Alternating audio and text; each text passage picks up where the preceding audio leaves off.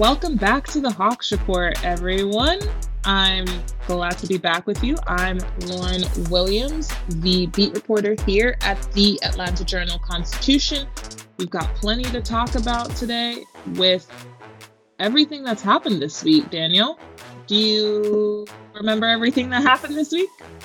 Yeah, it's been an interesting week for the Hawks. Uh, a little bit of alternating wins and losses, which is something that we have seen a lot with this team in the past year and, and some during this year as well. But um, nonetheless, they are they're okay right now. But uh, lots to discuss on this show. Absolutely, and if you're listening to us for the first time, please make sure to, of course, rate, review, subscribe wherever it is you guys get your podcast. This is the Hawks Report from the Atlanta Journal Constitution. Another day is here, and you're ready for it. What to wear? Check. Breakfast, lunch, and dinner? Check. Planning for what's next and how to save for it? That's where Bank of America can help. For your financial to-dos, Bank of America has experts ready to help get you closer to your goals. Get started at one of our local financial centers or 24-7 in our mobile banking app. Find a location near you at bankofamerica.com slash talk to us. What would you like the power to do? Mobile banking requires downloading the app and is only available for select devices. Message and data rates may apply. Bank of America and a member FDIC. In Atlanta, one voice has stood out for over four decades. An AJC original, The Monica Pearson Show. Let's talk about how you got to ESPN. Revealing interviews. You are known as America's doctor, but I want to know who you were before that. When you have a different name, you have different color skin, it can be tough. With Atlanta's most famous faces as you've never seen them before. I'm telling my story. This is the American dream. The Monica Pearson Show streaming now on AJC.com. Welcome back to the Hawks Report. So, I think the biggest thing, Daniel, that we have to talk about, and even though you already touched on it, there's been some high scoring games. Something bigger than that happened this past week for the Hawks. They lost one of their breakout stars on Saturday when the Hawks faced the Wizards. Jalen Johnson exited that game early in the second quarter.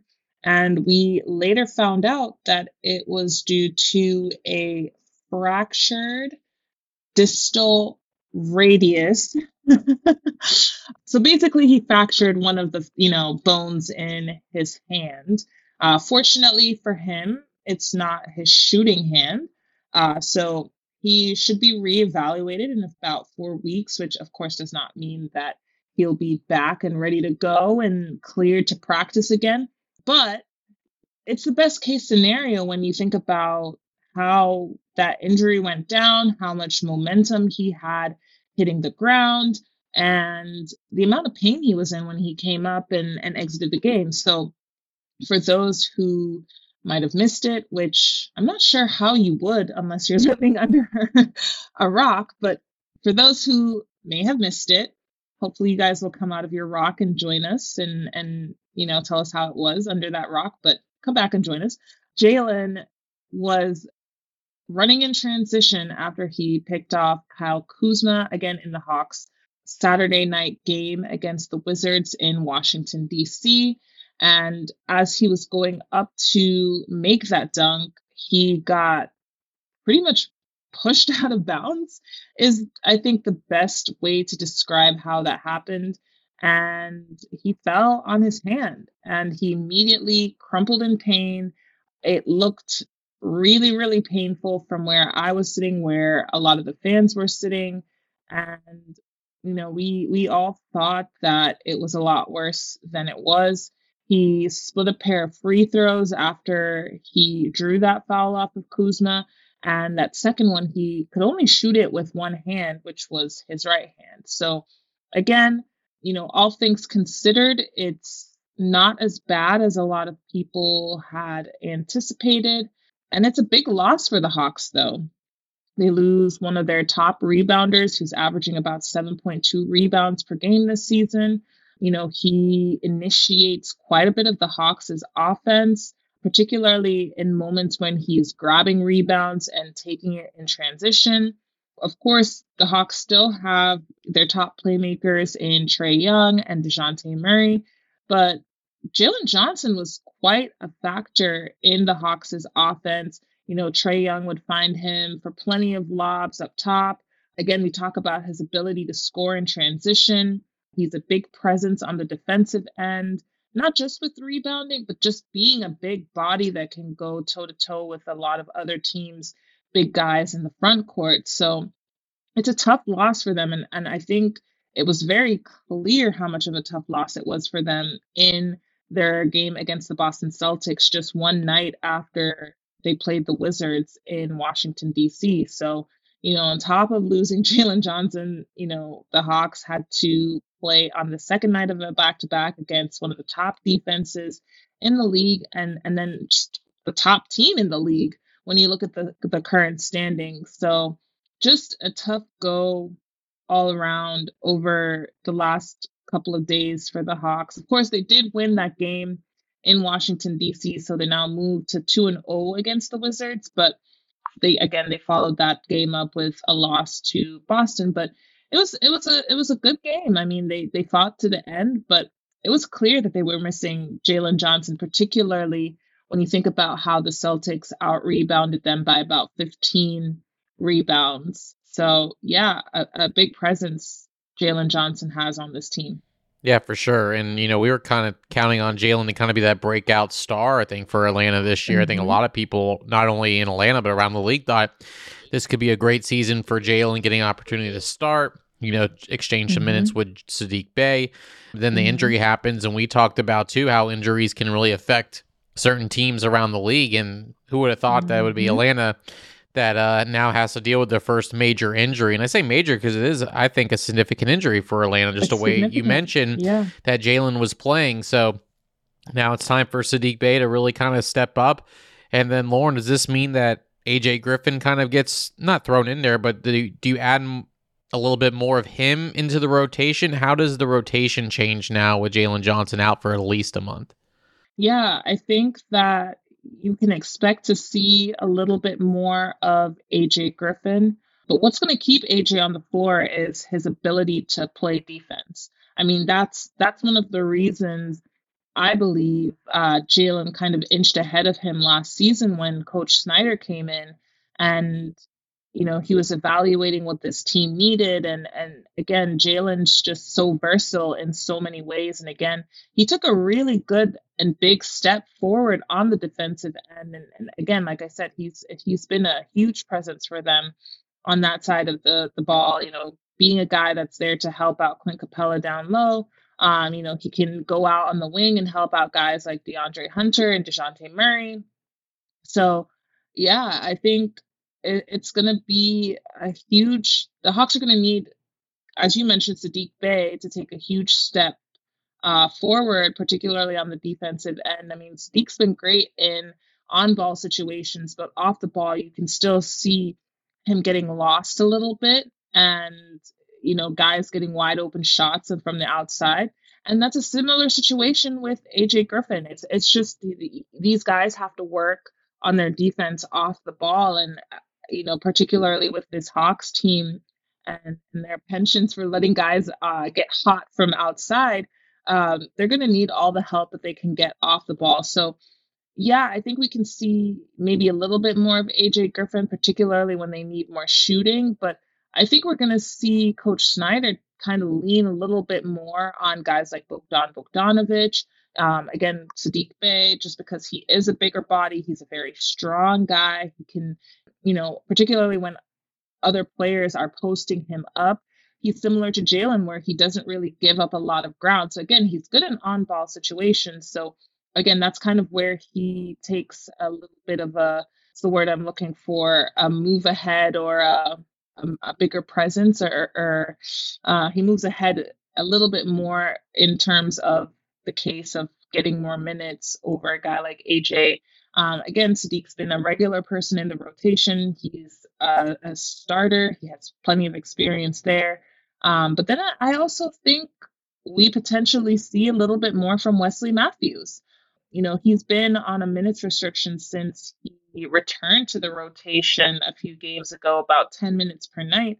Uh, and they've been trying to monitor that calf strain that he's, you know, dealt with at the beginning of the season. But, you know, with with uh, Jalen Johnson out, they're going to need his defense. And you know, particularly in that Boston game, I thought there were several possessions, at least, you know, one on one when he was going with Tatum, where he was making things difficult for him. But then on the flip side, there were a couple of possessions where you saw him kind of just, you know, tip his hat to, to Tatum as he ended up blowing by him. And, but that's a, again, that's a, a veteran, a veteran presence who can help organize things in ways that a second year wing may not be able to, like AJ Griffin. And so, yeah, I, I think that's kind of where I stand. Yes, yes, I, to answer your question, we see a little bit more from AJ, but I also think we're going to be seeing more from Bey, Bogdanovic, and Matthews. Wesley Matthews, that is. You can certainly use Matthews' shooting, you know, if he can get back to mm-hmm. his old ways of what he can do behind the three point line. So potentially adding something that Jalen wasn't really as strongest at was the three point shooting. You can definitely mm-hmm. add that with Matthews a little bit. Obviously, you lack the size, as you mentioned, with Jalen mm-hmm. off the mm-hmm. floor now. But between Saddiq, between Bogdan, and between uh, Wesley Matthews, you do have that three point shooting, which you certainly need in this mm-hmm. league and, and on this roster. And so I think it's going to be interesting to see what Quin Snyder does now, kind of having to shuffle, and he hasn't really had a lot of mm-hmm. time. It was on a back to back. So, like you mentioned, mm-hmm. I thought they mm-hmm. did play pretty well against Boston. I know they don't like moral mm-hmm. victories, but any back to back, you can split it, and you're facing the number mm-hmm. one team in the East. I mean, it goes to show you, you you know, you, you lack that firepower certainly with the offense scoring just 103 points, but at the same time, again, you lost Jalen Johnson for the game coming in, you lose yeah. an hour on the back to back. I thought again with expectations of that game, I thought they, with all things considered, they played pretty well. And to to be quite frank, the fact that they held the Celtics to just 113 points, granted the Celtics, you know, after that game have been averaging about 115.8 points a game, but you're, you're still, again, you don't want to take away moral victories, but you're still holding a team under its average. It's, it's pretty pretty solid and you know, the fact that they, that the Hawks had been shooting quite well early in the game, despite you know their struggles inside the paint. I, you know, it was their three point shooting that really saved them and kind of kept them in things. You had a guy like Bogdan Bogdanovic not missing a shot until there was like about one and a half minutes left in the third quarter. You know, Trae was shooting lights out, had 20 points by the end of the first half. And then finally, when they came back from the locker room, you had a guy like DeAndre Hunter kind of get into form and get into rhythm, and he ended the night with 23 points. Of course, you want to see the rest of the guys, you know, find their rhythm. It's certainly not helpful that Dejounte Murray was struggling offensively, going 0 for, I think he was like 0 for 8 or 0 for 9 up until about there was like 4 448 left in the game. And then he finally made his first field goal. He'd been getting to the line, but hadn't been able to knock shots down. So you're not going to see a ton of nights like that from a guy like Dejounte Murray, but you really do hope that they're few and very far between. so, yeah, you know, they made things tough for the Celtics. Again, you mentioned they're the number one team in the East. Um, they're one of the top defenses in the league. And for them to be able to try and take advantage from the outside, something that, you know, last season they really struggled with, you, you see them taking steps forward in the right direction. But I think, again, with this Hawks team, consistency is really the key. And that's kind of what continues to do them in on both ends of the floor. And I think particularly because they they want their defense to dictate their offense, they have to be a lot more consistent on that end. Yeah, I think that's a good point before we kind of go to a break here. Kind of this last week mm-hmm. epitomizes the lack of consistency they have on both ends. He score 152 mm-hmm. points. This is the first game after our last podcast, which was that in season tournament game mm-hmm. against the Pacers. He score 152 points and lose to the Pacers. And yeah. then the next night, it takes you 147 points to beat the Nets mm-hmm. in overtime. So you're thinking, while, wow, offense while playing... giving up 145 points. Exactly. so in those in that stretch, then you're averaging allowing 150 plus points in two games. But you also scored almost 150 points per game. Then it's kind of the opposite. You do score a lot against Washington, 136. You allow 108. You're thinking, wow, that's great. Then the next night, again, some circumstances factor in. You only score 103 but you let up 113, which is not too bad. I know Celtics were missing a couple people too, like Jrue Holiday and Porzingis, but still. So you're right, and and maybe this is something we discuss after the break, and you know, someone tweeted you about it. Is Team Snip Snap coming back again? And and you know, I thought for a second that no, I think it's a little too early, but I don't know, Lauren. You might have to convince me that maybe this is not Team Snip Snap because it's, I'm getting a little concerned about how the you met, talk about the consistencies. It's a, it's a little inconsistent right now for this ball club.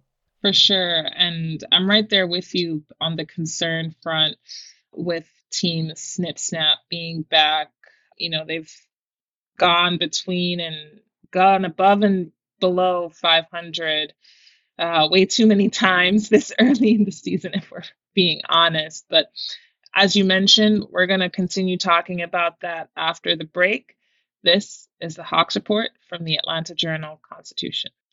Okay. Hip hop is a product of black people, it's a product of black song and celebration. The Atlanta Journal Constitution presents hip hop's most pulled elements are pulled from the South. A Southern hip hop story. We always go back to that moment of the Source Awards.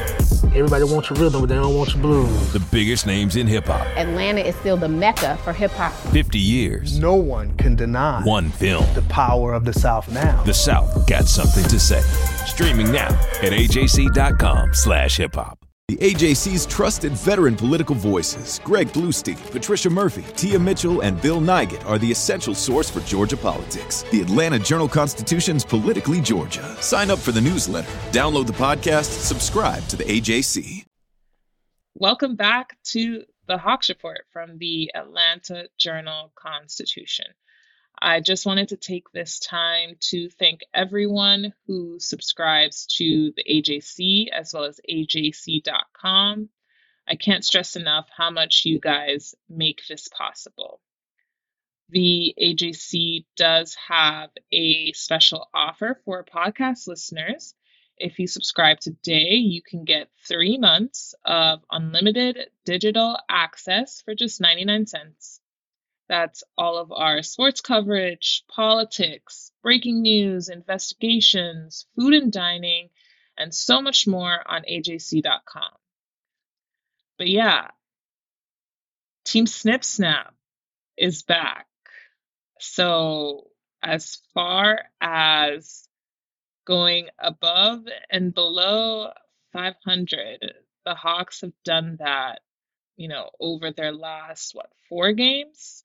Because they were above 500, you know, in their loss to following their loss to the Sixers, but then they dropped their game against the Pacers, then they won two straight, and then they lost last night, or excuse me, Saturday night to the Celtics. So they're currently eight and eight, back to 500. it's better. I mean, it's better to be at 500 than you know the other the other option uh, that's worse than having a winning record or than than being 500. Obviously, we want to see the Hawks have a winning record, and I think they can still get there. You know, there's still a lot of games left. They've only played 16 games, which means that there's still 66 games left in the regular season. Isn't that wild? I know. It's going by so fast, I feel like. It has. It's speeding by. But again, there's still plenty of time for them to right the ship. You know, the Hawks do they did have one of the harder schedules to kind of open the season if we're being honest. And um again, the fact that they're staying within 500 facing some tough opponents like the Pacers who are the top offense in the league, it's admirable, especially considering, you know, you bring in a new coach, you're learning a new system, Trae and Dejounte are still kind of figuring things out. And then now with the loss of Jalen Johnson, there's still plenty of time. Is my point. Let me ask you this then, though. You talk about Trae yeah. and Dejounte still trying to figure things out. How long yeah. does it have to take for them to try to figure things out? They've played a full season now. I understand there's a new coach involved, but that new coach had at least a half of year with them and then now 16 games in at what point do you have to say like, all right, is this going to happen or are they going to work well together or or not it's just yeah. more of a it's not attacking you this is more just a legitimate question of like how long does oh, it take absolutely. for them to get figured out I think that's the question that we're all trying to figure out, particularly because they had such specific styles of play when you tried to put them together last season. And um, they kind of got a sense of what worked, which, well, rather what didn't work, which was going ISO every other possession. And so we're seeing them share the ball quite a bit more uh, this season. And, you know, as we talk about, eight different players averaging double digits through the first 16 games is pretty solid. But at this at this point, you know, I uh, I'm being a little I'll be a little frank. I, I expected that they we would be seeing, you know, some more evenly split games between them. Um, I'm gonna call what happened on Saturday night for for Murray an, an anomaly because there's just no way a guy can have as poor of a shooting night as he did every single night or or whatever the case may be but yeah i just i i thought that you know we would have been seeing more positives and i think we did kind of at the beginning of the season but now it's just i i i, don't have the answer for that I know it's Um, it's it's kind of tough to you know, and I agree with you. I, I think Murray's game the other night was not what he normally has, and I think it's been one of the few nights since he's joined the the Hawks that he's had a night like that. So I don't want to Mhm. even. I'm not worried about Dejounte Murray and his play, but you know, we talk about adjusting and how much time and. You know, again, we go back all the way to the beginning of the season when we were previewing. You talked about how you still wanted a bigger sample size as far as how long it'll take them. And, and we're kind of getting close to that because you said 20 to 25 games or it's through 16 games. So it's kind of sneaking up, I should say, on, on us as far as how many games they played. But, you know, you just hope that this is not the same team that you saw last year. You have a new coach, you have new hopes, and you were hoping that this team can click. And again, now the, the injury, not saying you have an excuse, but it does kind of deter a little bit of what you were trying to build already with this roster, and now you have to adjust a little bit. But every every NBA team has to deal with this when it comes to injuries all year long. So, you know, I just you know we talk about the eight and eight and alternating wins and losses and inconsistencies. You're right; it doesn't get any easier too. You have the Cavaliers on Tuesday. Then you uh, hit Wemby Mania on in San Antonio on Thursday before closing Yeah. out a tough road trip against Milwaukee on Saturday, which you have beaten before, but um, it's hard to beat that team twice in the season, yet alone um, within the, like a month or so. So, and then you ha- have a, I think eventually that long break from the in-season tournament where they do the quarterfinals and all that, which will be much needed. But at the same time, you're just kind of curious as far as what do they need to do to get a winning streak going here because I think that's what they need. Just to, even if it's a three game winning streak, to sh- you know Yeah. show some growth that they are making progress. Yeah, I think the thing that I definitely want to see is just consistent effort on defense. And I think we're move you know, I think they've moved in the right direction in terms of that. You know, I, I think they're getting stops, but I, I think the big step that they need to take now is really getting those stops, particularly when you know, not when their back is against the wall, but when when they're out in front, not letting teams, you know, go on these these runs that either, you know, drop their lead to single digits when they've been up double digits for quite a bit of time, or, you know, par- particularly when you know they're they're close to getting over the hump and it's just like one or two possessions, maybe three possessions, kind of like what happened on Saturday night against the Celtics, are, are, are keeping them from that. And so we've seen them do that before against teams like Milwaukee and, and Minnesota on a back to back early in the season, but it's as if they've now kind of maybe lost a little bit of that. Maybe maybe it's not that they've lost the edge. What am I trying to say? It, it's it's as if now teams have you know extra film on them and they they really see what works and now it's about the hawks being able to adjust better on the fly you know we see snyder take those timeouts to to kind of readjust the team and and now it's it's about guys like Trae Young and Dejounte Murray making those adjustments without without needing Snyder to kind of reset them. Does that make sense? I think a sign of growth and and maturity is that those guys, especially because they're they're quarterbacking things on the offensive end, you want to see them step up even more as leaders on the defensive end and and really lead the communication uh, so that they're not having those breakdowns. And you know, I think we're starting to see a little bit of that from a guy like Trae Young. We saw it on on, on Saturday night when they faced the Wizards, but now you you want to see that sort of stuff happen against top teams like the Celtics and you know you, you mentioned Milwaukee that they they play on the second of December. So yeah, I think that's kind of the next step that you, you want to see them take, especially consistently. I, again, that C word really comes up. It's you know, particularly when when things aren't going well, that the communication continues. You know, that it doesn't break down and, and you're leaving your teammates on islands by themselves. You you got to see them communicate all the way through the possession, not just when you know they make that initial stop or or anything like that. Yeah, I think they only go as far as their defense will take them this year. And the th- mm-hmm. phrase we used last year was consistently inconsistent. And mm-hmm. again, I don't think we're there just yet, but I think we're approaching those types of levels here. If it doesn't yes. turn around, because that de- defense will dictate their offense. We know they can score. We know they have the talent to do so. You have one of the better backcourts in the NBA with Murray and Trae Young, and you have some shooters in Bogdan. And you, you, this team has talent. We know that. But if they're relying on their defense a little more dictate their offense, you know, you can't have those games where you're letting up 150 plus points in back to back games. I know pace dictates some of that in those games, but still, you need it to be more on that Wizards and Celtics game level 108 points allowed, 113 points allowed.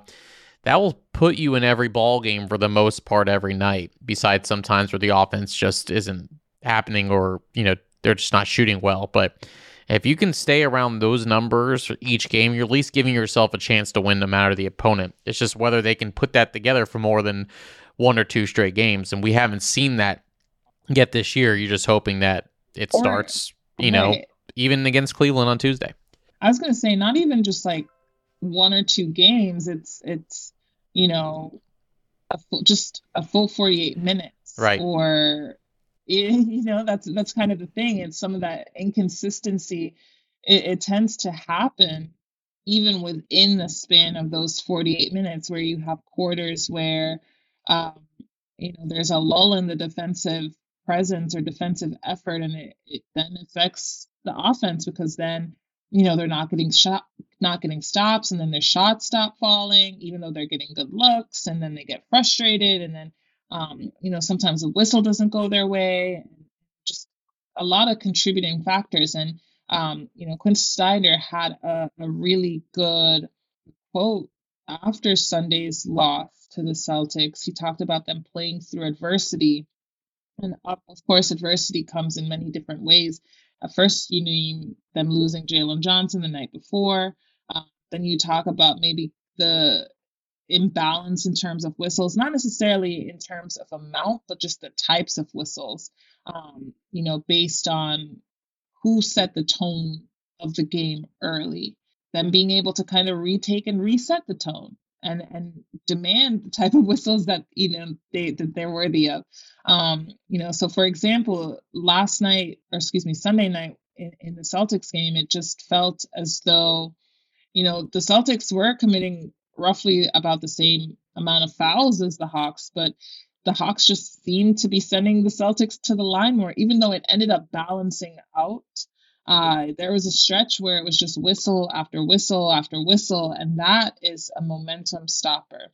So it's just things like that that I think is going to, you know, show their growth and maturity as a team um, because you still forget that they are relatively young, even though you know they have several years of experience among those top guys. Yeah, and I think I, I mean, like you said, there's still time, and I think it will mm-hmm. come. And yeah, I think having that edge sometimes will certainly go a long way. You don't really see them. I wouldn't say, you know, there's times where it gets physical and, you know, teams have to be separated. Mm-hmm. You don't see that a lot from this Hawks team. And I'm not saying that, Mm-mm. you know, it's not We don't anything want a fight against them. break out. yeah, you don't. I don't want them to have fights break out. You know, you don't want to see that. But at the same time, sometimes I think you do want to see the emotion come out a little bit. And, and Mm-hmm. there might not have been situations yet where they needed to. I'm not saying, but you know, Mhm. have those kind of moments where that could spark this team. You know, it takes a. You know, in baseball, managers sometimes will go out and get ejected because you know it kind of riles up their Mhm. team. It gets them going a little bit, and I think Quin Snyder's Yeah. had a couple of technicals here, so it's not. I'm not was saying that he hasn't. Um, done his thing, but Yeah. you know, you, you do want to see that sometimes. Show a little, show a little fight, and I'm again. Yeah. I'm not saying I that this team is not showing fight, but you want to have that edge Right. a little bit. I think that you just don't see out of this team. And I was going to say, I think the closest we kind of saw that was when DeAndre Hunter got ejected from that Right. Philly game, and he was just letting letting some, you know, not nice words. again, you, you talk about Quin Snyder and and some of the technicals he's brought up and um or he's pulled. Um, so I think we're seeing some of that fight. We saw a little bit of that on Saturday, on Sunday when they faced the Celtics. Trae picked up a technical, and then just maybe a few minutes later, Wesley Matthews picked up a technical because you know they're trying to demand that referees be a little bit more fair in the whistles that they're giving on on both sides of the floor. For sure. Maybe they'll So- maybe we'll see that edge, you know, one more in season tournament game on Tuesday against Cleveland. Yeah. I know they're eliminated, but you know, maybe we'll see that Not edge. quite and- yet. Not quite yet. Actually, not quite yet. I I made a mistake. I I thought that so I I read the scenario wrong and didn't realize that it was a a Milwaukee loss and a Heat Heat loss. I thought it was just either or.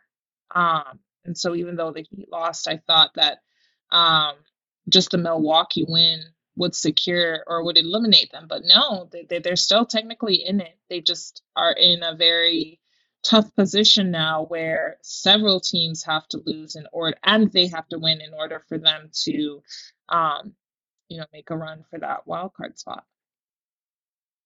In the words of Dumb and Dumber, you're saying there's a chance on Tuesday. There's always a chance. There's always a chance.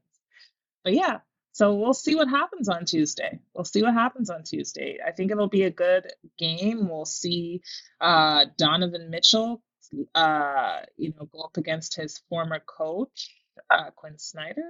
So that will be fun. And they're just a team that can absolutely kill you from the three point line um, with guys like Mitchell and, and Darius Garland. Uh, Dean Wade is actually out tomorrow, so they don't have to worry too much about them. But they did add Georges Niang and Max Strus. So those are some guys who can make you pay if you're not careful. And then, of course, they've got the Twin Towers and Jarrett Allen and, and Evan Mobley. And that's going to be a tough fight for some of those bigs um, in the paint going up against those guys. Of course, uh, Saddiq Bey will likely get the like the get the start again um, with Jalen Johnson out. Um, so it'll be interesting to see what some of Snyder's uh, rotation adjustments will be as he tries to outmaneuver JB Bickerstaff on Tuesday. Yeah, this is the game where you're going to see how much you miss Jalen Johnson with just that height you mentioned between Mobley and Jarrett Allen. So hopefully the Hawks can adjust, but certainly a, a, a tough start for the post Jalen Johnson era for this at least month with, with that matchup against Cleveland. Absolutely. But we'll be here just like always, uh, keeping track of what's happening with the Hawks and giving you the stories behind the score. I'm Lauren Williams, the beat reporter at the AJC, and of course, joined by trusty handy dandy producer Daniel Sallerson. Um, and we'll talk to you guys next time. This is the Hawks Report.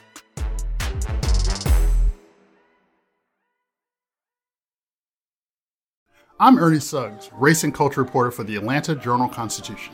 And I'm Nedra Rhone, lifestyle columnist. Atlanta has been known as the Black Mecca for so many years, but that means something different to everybody. It means everything to me. I've been living here for 24 years and I am still amazed at how rich the city's black culture continues to grow. Every day I wake up, I learn something new. Well, you all can learn something new by subscribing to the Atlanta Journal Constitution's new newsletter called Unapologetically ATL. It's all about the people, the events, and the entertainment happening in metro Atlanta that black people might want to know about. Like historically black colleges and universities, Atlanta's thriving art scene, and the city's growing neighborhoods. Wherever you live, we want to hear from you. We want to hear what issues are important to you. So subscribe today at www.ajc.com slash unapologetically ATL. Only from the Atlanta Journal Constitution.